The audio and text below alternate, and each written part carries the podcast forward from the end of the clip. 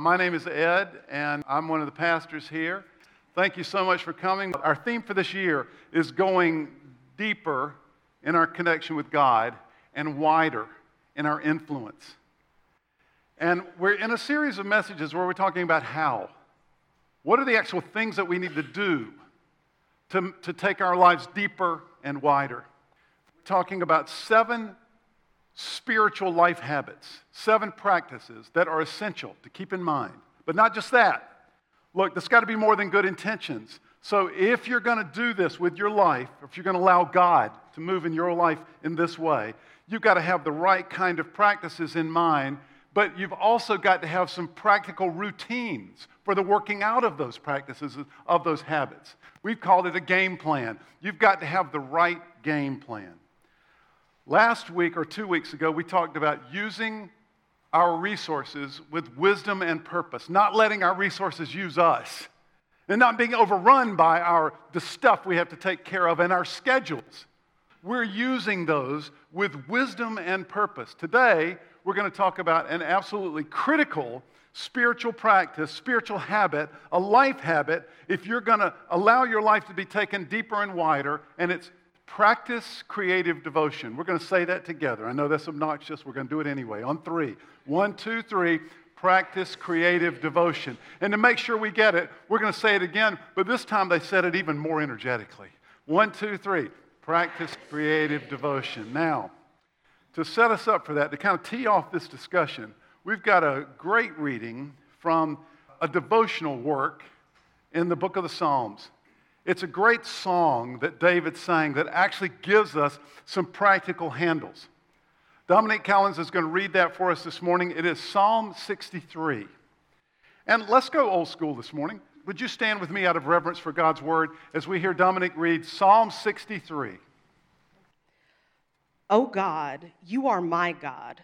Earnestly I seek you. My soul thirsts for you. My flesh faints for you as in a dry and weary land where there is no water. So I have looked upon you in the sanctuary, beholding your power and glory. Because your steadfast love is better than life, my lips will praise you. So I will bless you as long as I live. In your name I will lift up my hands.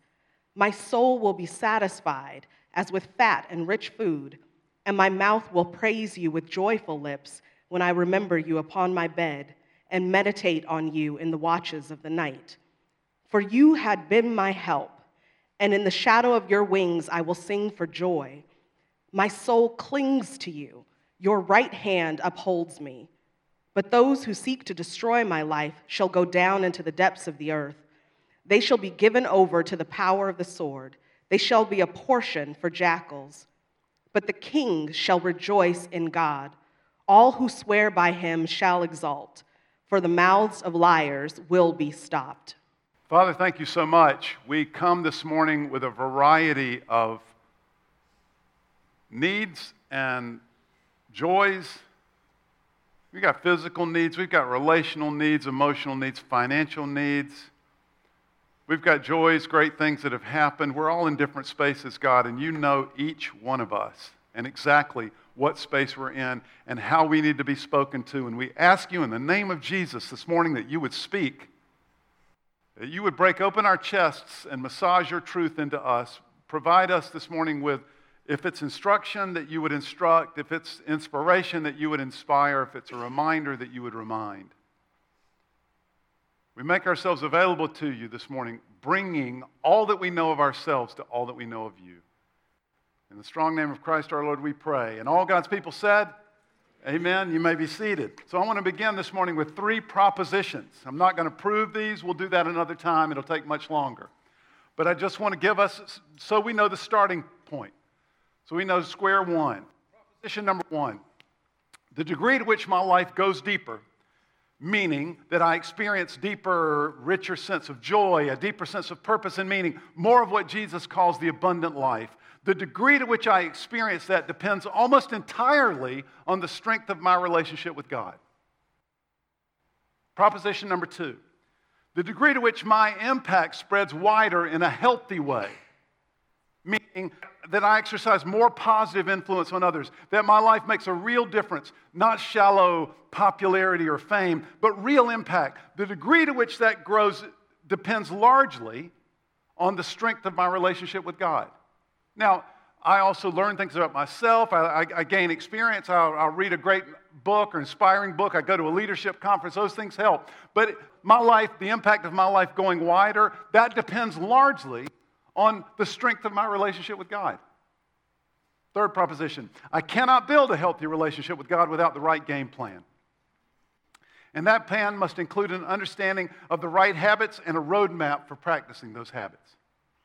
So I cannot build a healthy relationship with God without growing in two critically important life habits. First, I must grow in my understanding of an exercise of using my resources with wisdom and purpose. Secondly, I must grow in my understanding of an exercise of a creative devotional life. All right, so to give some inspiration this morning, toward a more robust devotional life, I want to talk about five principles. I'll do them quickly that are related to a personal devotional life that spill out of Psalm 63. And I pray that we will remember these and take these with us. Number one, personal devotion requires that we recognize our need for God. Oh God, you are my God, the psalmist begins. Earnestly I seek you. Among the pantheon of available gods, I seek you. Jesus said it like this The first and greatest commandment is to love God. I have a young friend who had a very serious health scare over the last couple of weeks. He texted a group of friends and he said, Hey, I'm scared. Here's what's happening. I've been crying out to God. Please pray with me. Now, Jesus would say, I'm so sorry that you're experiencing this trauma, but remember, you're actually in a good place right now. You've been reminded how desperately in need you are, and that's good. There are those who get to a very desperate spot and they reach out for something that will help them deny or distract. I understand that. I've done that many times. The miracle is that we don't do that all the time. That's the normal thing to do. But there are those who are examples, those of you who are examples of that miracle. You recognize your need for God and you lean into that. Personal devotion requires that recognition.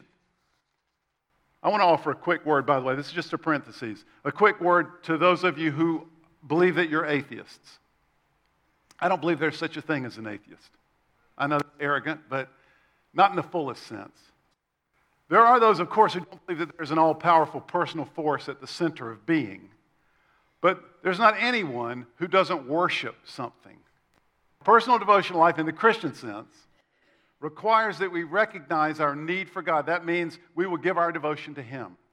Personal devotional life requires that we recognize our need for God. Point number two Personal devotional life requires that we recognize our need for God. Now, I promise you that the, all five are not going to be this one phrase, just emphasizing a different word. But this is an important one. I think we got to dial in on this. My soul thirsts for you, says the psalmist. My, my flesh faints for you as in a dry and weary land where there's no water. What a rich image that is. And let's remember that ancient Near Easterners understood hunger and thirst in a way that few of us ever understand it. David is speaking out of a life of actual experiences where his thirst was life threatening. In fact, he's in the desert as he writes this psalm. Jesus put it like this Blessed are the poor in spirit. In other words, you're in a good place. You're blessed if you recognize how desperately you need God. Even though for some of us this comes most acutely when we're in, in crisis, this puts us in a good place. I want you to look at verse 3 in the psalm. He says, Because your steadfast love is better than life, my lips will praise you. Paul said essentially the same thing in Acts 20 24. This, I do not account my life of any value nor as precious to myself, but if only I may finish my course and the ministry that I received from the Lord Jesus. Let's state the obvious. Life with God was not casual for the psalmist David or for Paul. And it will not be for us if we're going to practice a real devotional life. One commentary I read on this psalm described it well. I thought, quote, The longing of these verses is not the groping of a stranger feeling his way towards God, but the eagerness of a friend, almost a lover, to be in touch with the one she holds dear. Some of us think our religious life is like a nice add on, it's, it's like a great addition to an otherwise groovy suburban life. In fact, that's a perfectly normal way of approaching a connection to God. In general, we have very good lives. We should be mostly satisfied with our groovy suburban circumstances. If Jordan and if my other kids were listening, they would be saying, Dad, please quit using the word groovy. If we could just find the right add ons, our lives would be pleasant indeed most of the time. And by the way, religion is a great add on. You know, it's warm and you occasionally get fired and you meet nice people. But that kind of approach is far too casual for someone who is personally devoted to Jesus Christ. It's completely normal, but it's not the approach of personal devotion. Personal devotion requires that we recognize our need for God, that we see it. I want you to see this video. Many of you are going to remember this. This is from the movie Castaway with Tom Hanks. He's playing a FedEx executive. So they had a plane crash, and he's on this island, and he's the only one that survived. You'll remember. And he wants to get back home. You know what he recognizes? I can talk because there's no dialogue in the whole movie except, Wilson. He recognizes that there's one thing even more important than his need to get back home. He's got to find something to drink or he's going to die. He desperately needs something to drink. And he sees a bunch of coconuts and he knows on the inside there's water. So he tries everything. This is the creative part. This is what you do when you're hungry. You don't open up the Bible and go, wow, that was really boring, which the Bible sometimes is. You don't open it up and go, wow, that was really boring. I'll see you in a four and a half weeks. Not if you're thirsty. That's not what you do.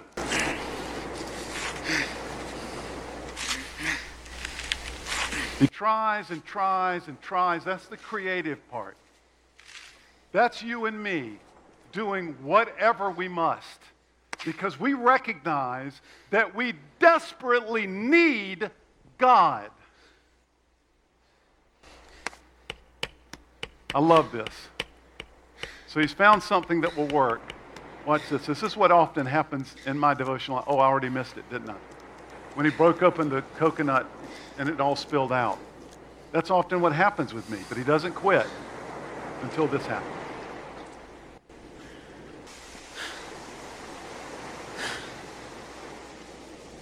Personal devotion requires that we recognize our need for God. Third, personal devotion requires active commitment.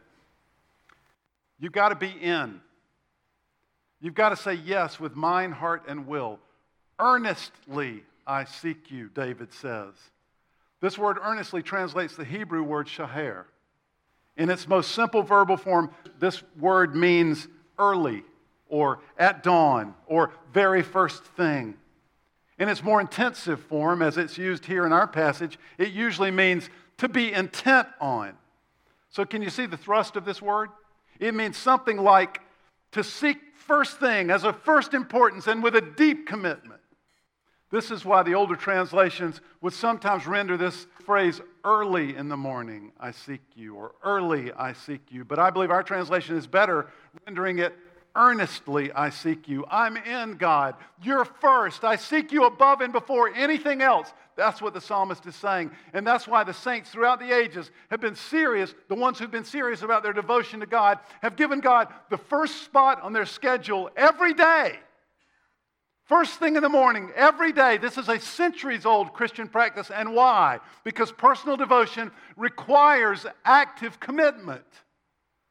In fact, sometimes our seeking activity requires not just commitment, but aggressiveness. Look down at verse 8. My soul clings to you, the psalmist says. In older translations, often render this illegitimately. I love this. My soul follows hard after you. I'm aggressive about this, God, because I need you and I'm all in. Look, Sometimes a relationship commitment is really easy.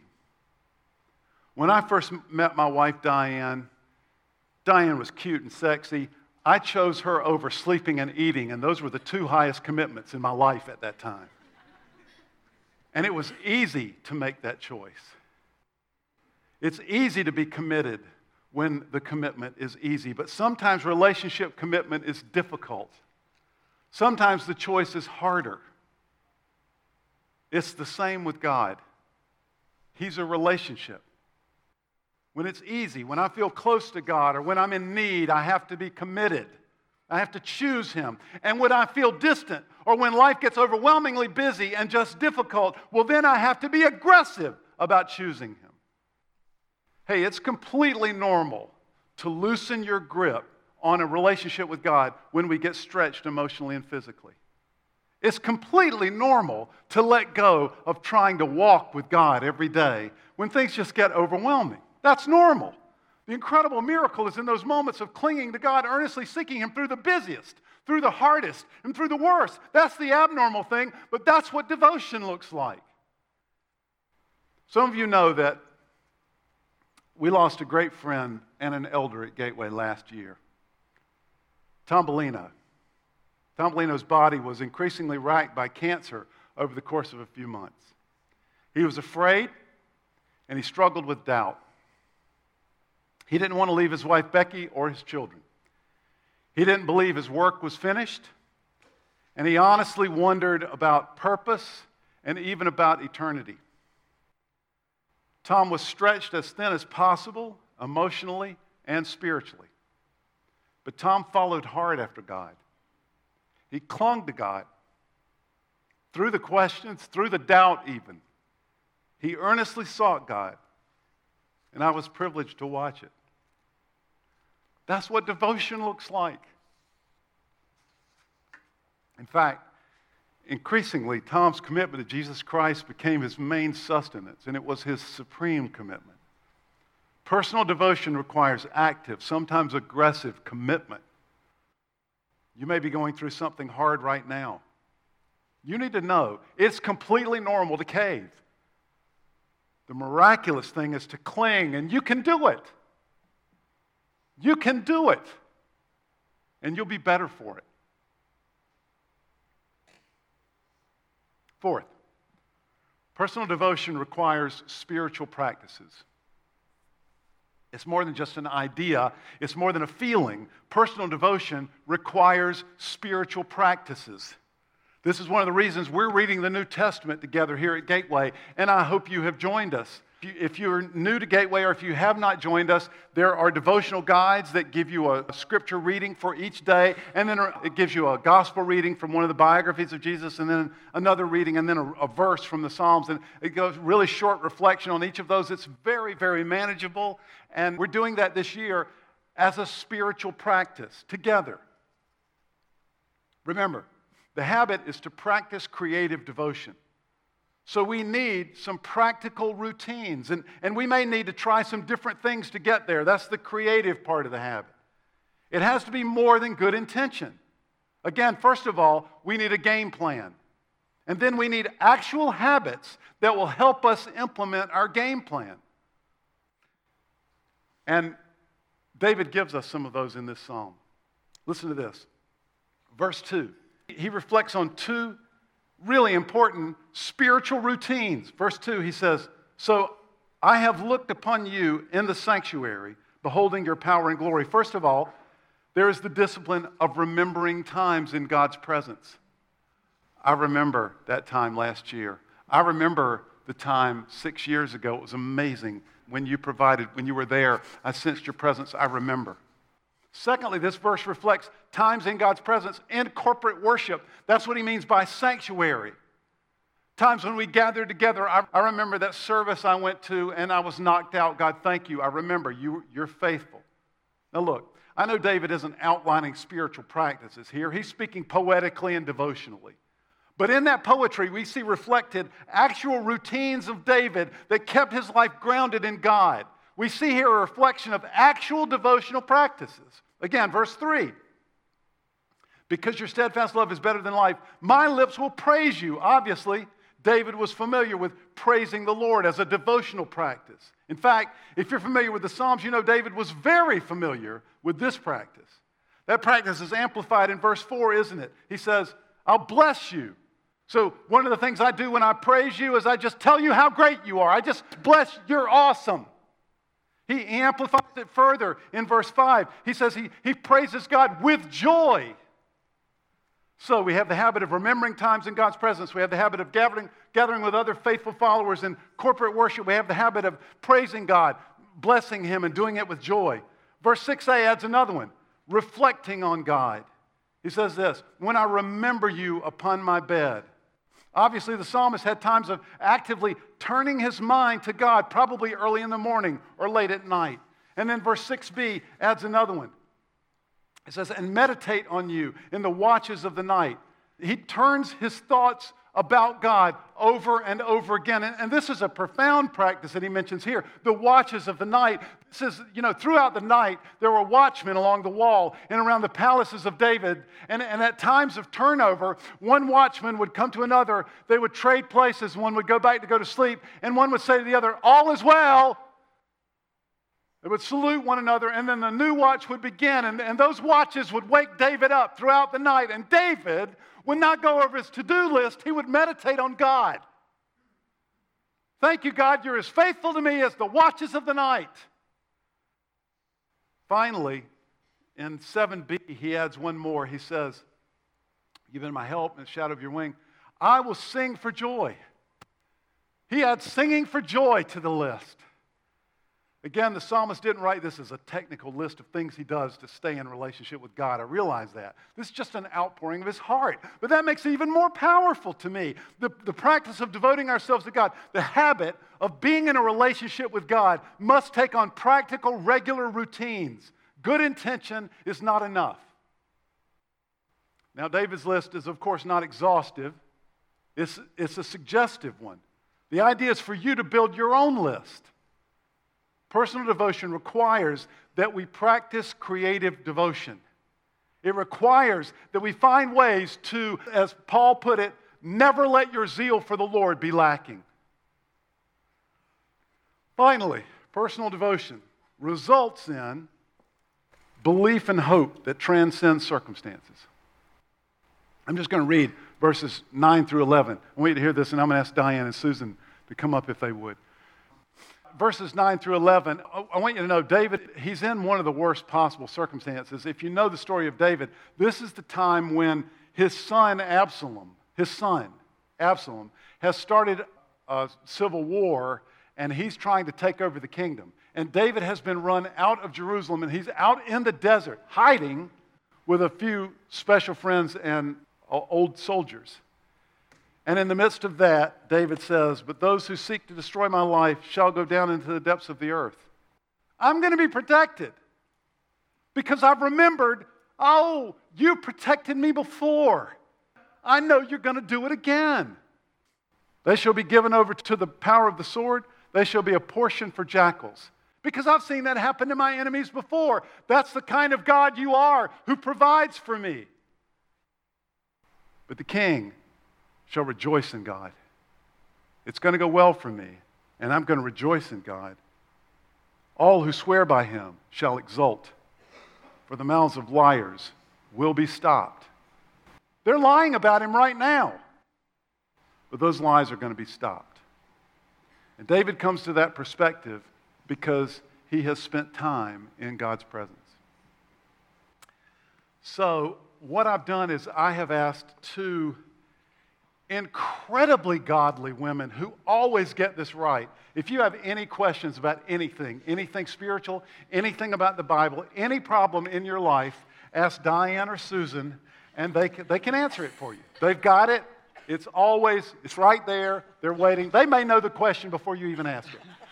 So, Susan, we'll start with you. So, personal devotional life. You said an interesting thing to me last night. So, how does it go for you? In, in this practice, in this discipline? This has always been a, a struggle area for me.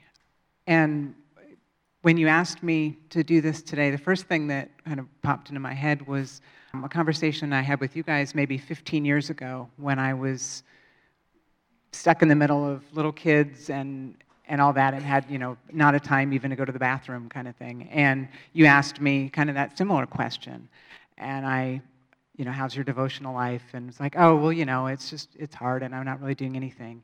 And instead of saying oh yeah that's okay you said no that's not okay. You know and really you know usually you're so encouraging but you kind of said hey that's not you know and just really brought to my attention that yeah this, this is not something that you can expect your life to go well with God if you aren't ever talking to God.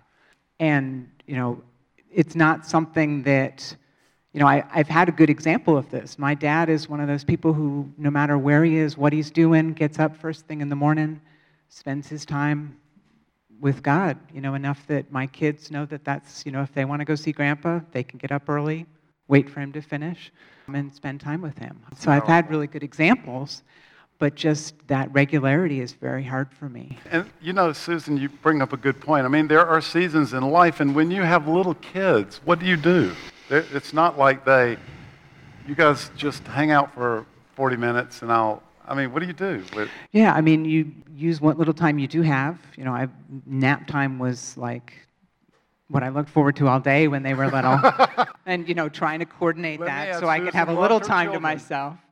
Yeah. Um, or you get other people to help you and, you know, have, you know, Jabin watch them and, you know, I, it's still a little foggy what we did at that point. But literally, what do you do when you're so now? Yeah. And what I'm doing is get up a little earlier, and I'm not a morning person, so that's not really fun. But I found that that's what I need to do: get myself, you know, somewhat ready, and then go on my comfortable couch and I've been doing the devotional.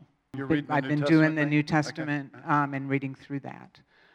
And, you know, I'm not, regularity is the hard part for me, so I'm not always regular. I'm very easy still to kind of give up on that, but I do it. And then the other part that I was realizing that is very important to my devotional is when I'm driving to work, I have about a half an hour drive, I'm always listening to Christian music, Mm. and I spend that as a time to like listen to the words and think about you know, my life, and is that really meshing with what I'm hearing? I don't even know if you have an answer for this, Susan, but when you go through periods where you're slack or you cave and, and it just, the regularity disappears, how do you get yourself back or what gets you back? Or, or... I think eh, maybe somewhat remembering when it has been good and trying to get myself that or hearing other people's stories and seeing other people's examples and just kind of using that as a, as a tool to, to get myself there. You know, and I think I also found that having some special times, you know, if I'm really struggling with the regularity, then maybe I need to set aside some time. Or like tomorrow, I'm going to try to set aside some time because I have things, a decision that I'm praying about. And I'm not very good at just sitting and doing it, but I may go for a drive because that helps just enough, keeps my mind so I don't just go way off, but that I can spend, you know, still Okay. have some time to spend time with God. Okay. Diane, how does it work for you? Just devotionally, what do I do? Yeah. I do. I'm not a morning person either, but I set my alarm a little bit earlier, get ready for work, and then um, I do mine at the kitchen table, but I do it with my back to the kitchen, literally, because I'm so distracted. If there's a glass on the counter, you know, I'm thinking I better go put that in the dishwasher. You know, I'm just too distracted. So I actually sit with my back to the kitchen and look out the window. That's just a practical thing I do, and try to do my quiet time there. And also, somebody told me this years ago, and I thought this was good. It's that God pursues us. And so I think of it as one of the chairs at the table, He's there with me. And it's kind of a weird thing if you don't do it and you run out the door. It's kind of like He's sitting there and you left Him. You know what I mean? It's kind of a weird thing. But that God of the universe wants to spend time with you is a pretty incredible thing. So I So, what are the, that. over the course of our lives, what are the circumstances that, what kinds of things happen that get you off, that get you out of the routine, where you're, you're not doing this for a while? Mm-hmm. What kinds of things mm-hmm. precipitate that? Well, one of the things is if I don't have something to do, a regular thing, like it helps me to have a devotional book of some type to go through or I make a determination I'm going to read a chapter of the Bible. And so I'll read it, and then the next day I read it again, and then I read it again. I'll do something like that. But if I don't have something for, to really to go to, like our New Testament that we're doing now is really nice because it's a daily practice for me. I promise I didn't know that she was going to say this, but game plan. I mean, it's very, very mm-hmm. helpful to know what you're going to do. Mm-hmm. Because, you know, let's be honest. This isn't the let's be honest part, but I love the Bible. I love Bible study. But all parts of the Bible, I'm sorry, Jesus, for us emotionally, emotionally, just all parts of the Bible don't seem to be created equal. So if you wake up in the morning and you go and you read Mahoshaphat beget Sahoshaphat, you're like, who cares? that doesn't rock your world. And you need a game plan to never let your zeal be lacking. I interrupted you. Were you going to say something else profound? Uh, I know for me, my game plan needs to have not very many steps, or I'm going to like get overwhelmed, and just give up. Yep. And so that's something that I've realized I need to have it pretty simple and all set out. The other thing that helps me is other times that I've had successful quiet times is when I'm preparing for like leading a Bible study. So that if I don't do my work, it's going to be pretty obvious that I'm not going to be prepared. Mm-hmm. So setting it up to, you know, prepare for something else, and Com- that helps. too. Completely random question, but I kn- you used a phrase there that I've heard many, many times, Susan. You used the phrase quiet times. So that's a, that's a phrase in certain Christian circles. They call this devotional time a quiet time. Why do you suppose, mm-hmm. where does that come from and why? I mean, it may be obvious, but let's state the obvious, somebody. Because I guess it's just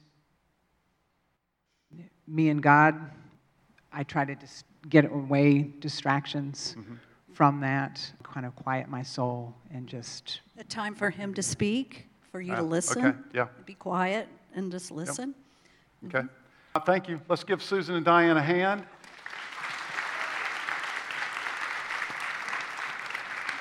Personal devotional life results in belief and hope that transcends circumstances. Personal devotion requires that we recognize our need for God. Personal devotion requires that we recognize our need for God. Personal devotion requires active commitment. And personal devotion, number four, you've all got it, it's on the tip of your tongues, requires spiritual practices. We're not going to be the people we want to be. Our lives are not going to go deeper and wider if we don't have a personal devotional life and a game plan for that personal devotional life. So, Father, we thank you so much that you've spoken, and I pray that you would help us to listen and that you would seal in our hearts what you've said. We're in, and we need you. Every hour we need you. And this morning, we are sorry for those many, many hours that we are running so fast. We are thinking and feeling and acting as if we're on our own, and our best intentions and our best plans often end up in disaster. So, when that starts to happen to us on Thursday, I want you to remember that this morning we said, every hour we need you. And that we're in. Jesus' name. We're going to sing this song one time through before we go. Would you stand with us? Sin runs deep, your grace is Is found, is where you are. Where you are, Lord, I am free. Holiness is Christ where you are.